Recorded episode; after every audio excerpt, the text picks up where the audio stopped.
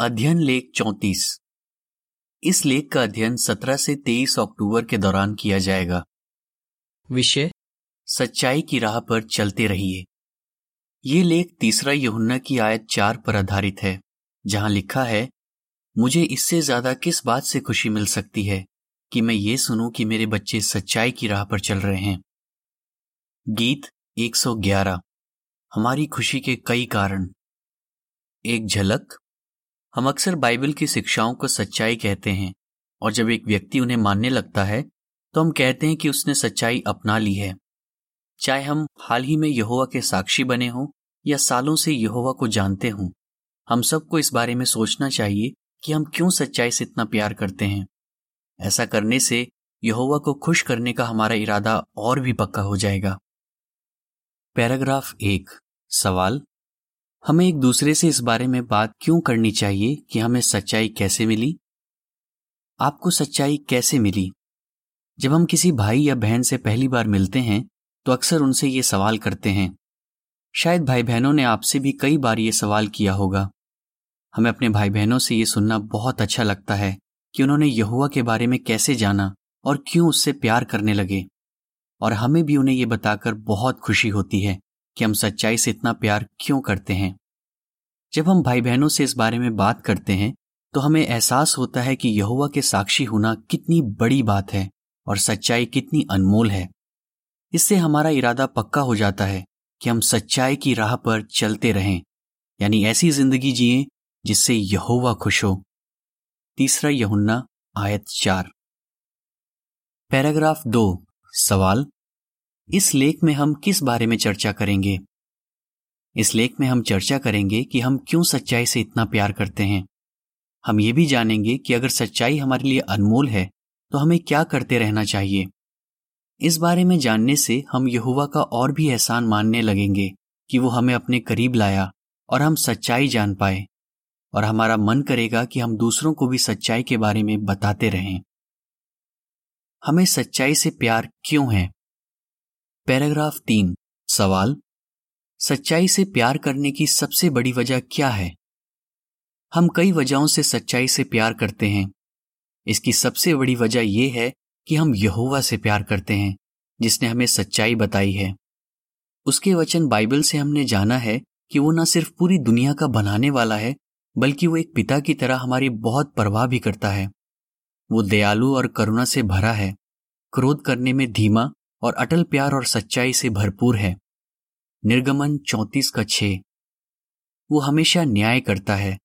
हमें तकलीफ़ में देखकर उसे भी तकलीफ़ होती है और वो उस वक्त का बेसब्री से इंतज़ार कर रहा है जब वो हमारे सारे दुख दूर कर देगा।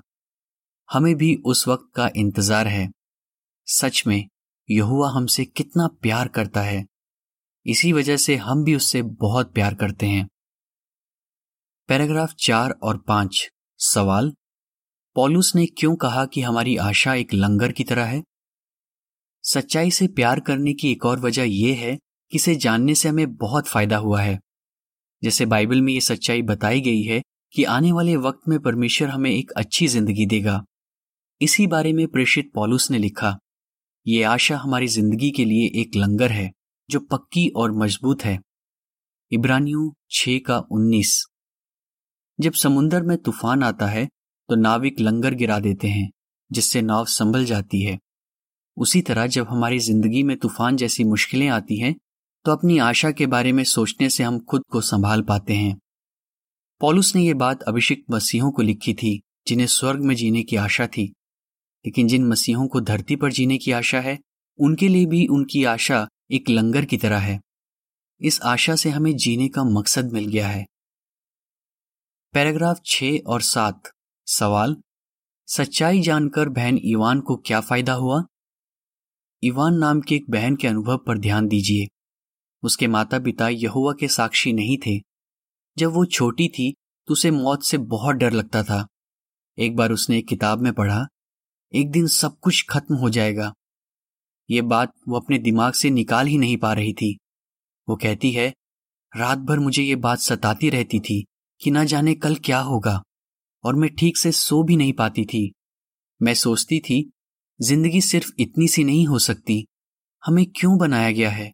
मैं मरना नहीं चाहती थी। जब इवॉन 18-19 साल की थी, तब वो पहली बार यहुआ के साक्षियों से मिली। बाइबल से उसे पता चला कि एक दिन ये धरती बहुत खूबसूरत बन जाएगी, और वो इस पर हमेशा हमेशा तक जी पाएगी। धीरे धीरे इस बात पर उसका यकीन बढ़ने लगा।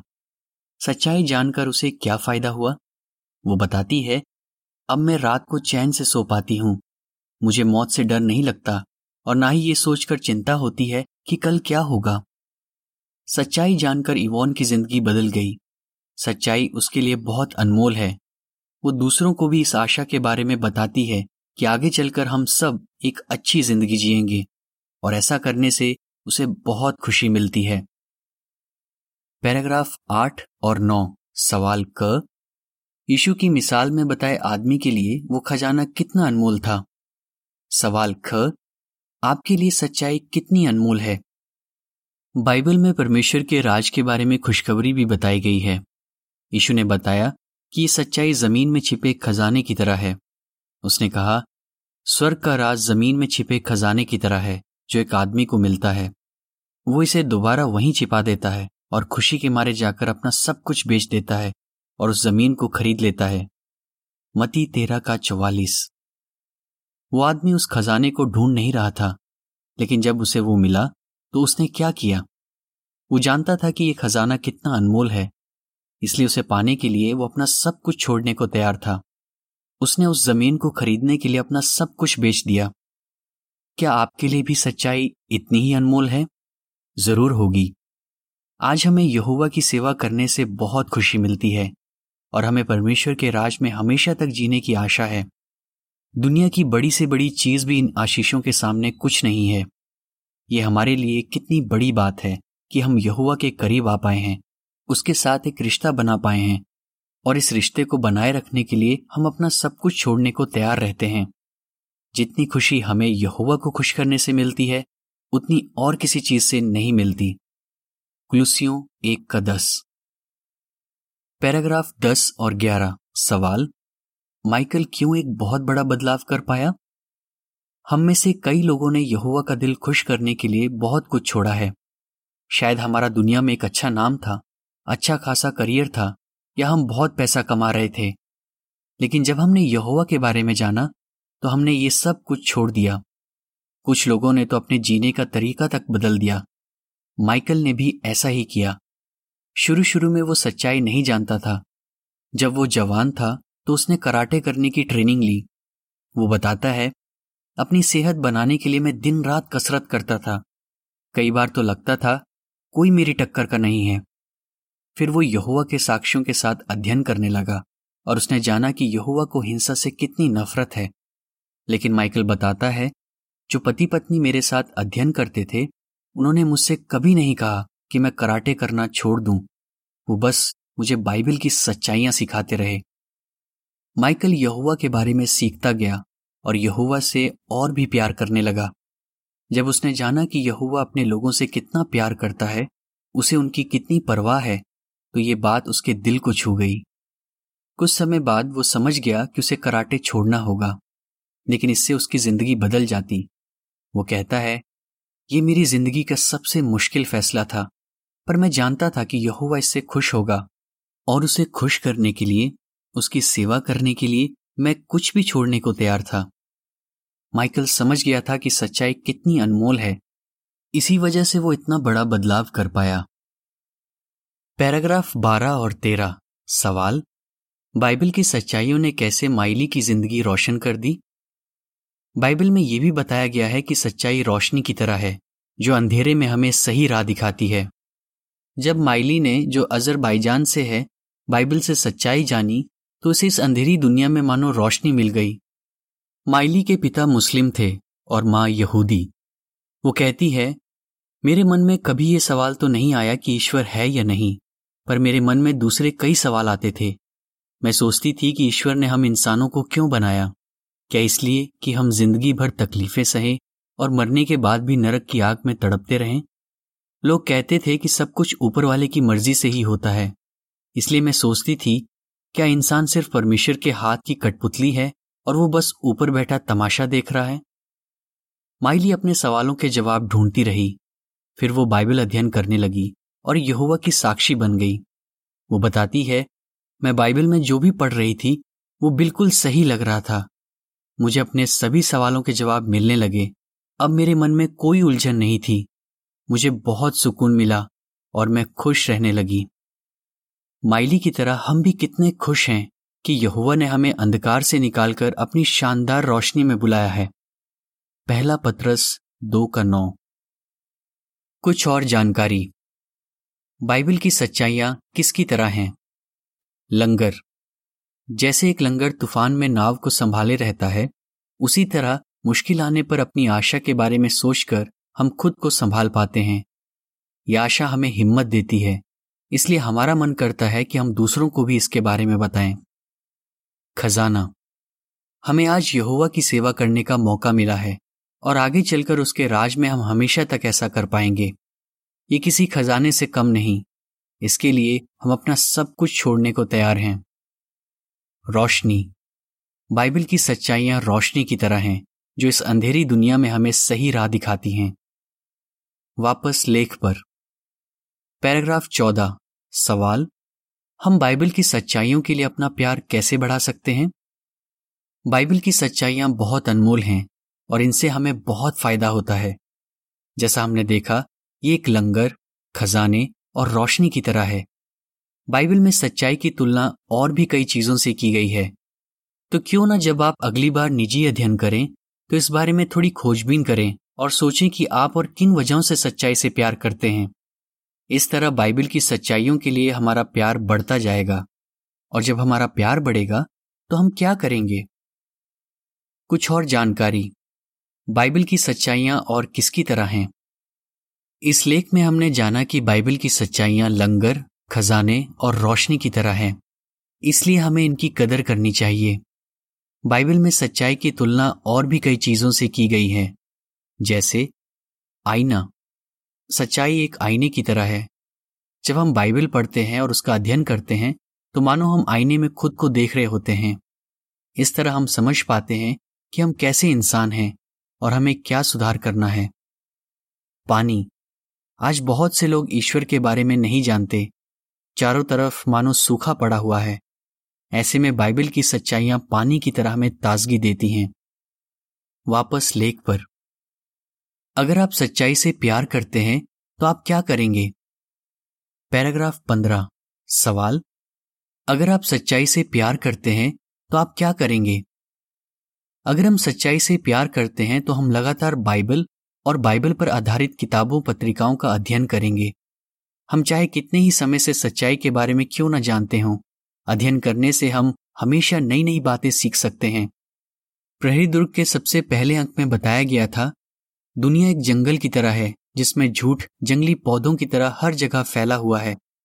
लेकिन सच्चाई एक छोटे से फूल की तरह है, जो इन जंगली पौधों के बीच छिपा हुआ है।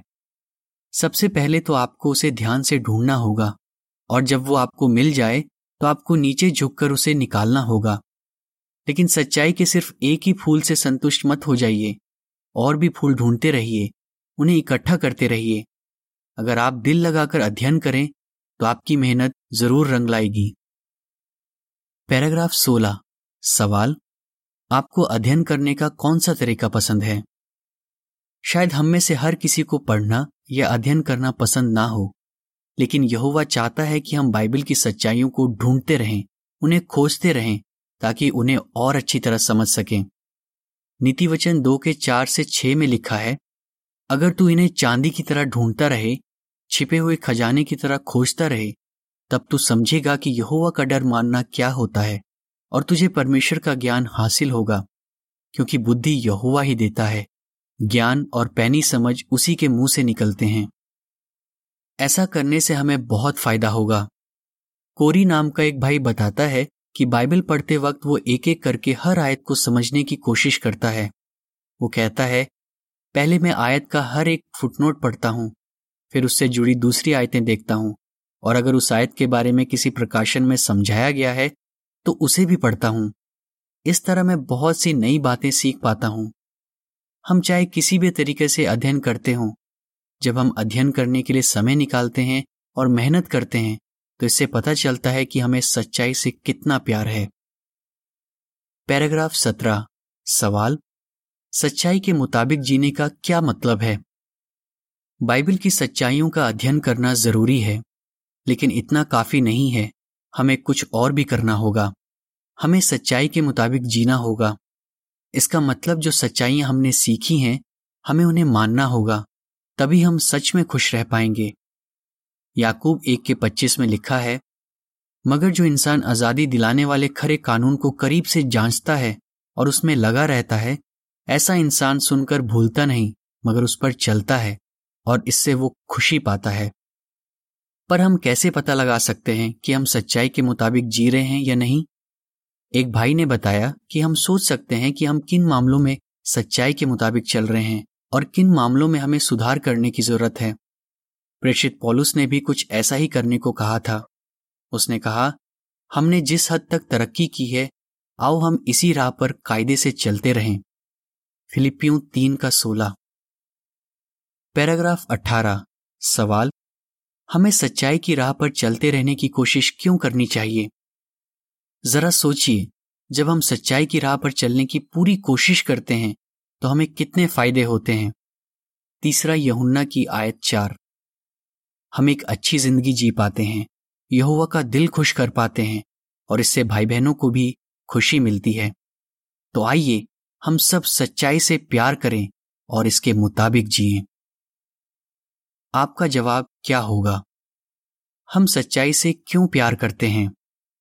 हम सच्चाई के लिए अपना प्यार कैसे बढ़ा सकते हैं? अगर हम सच्चाई से प्यार करते हैं तो हम क्या करेंगे? गीत 144 इनाम पे रखो नज़र। लेख समाप्त।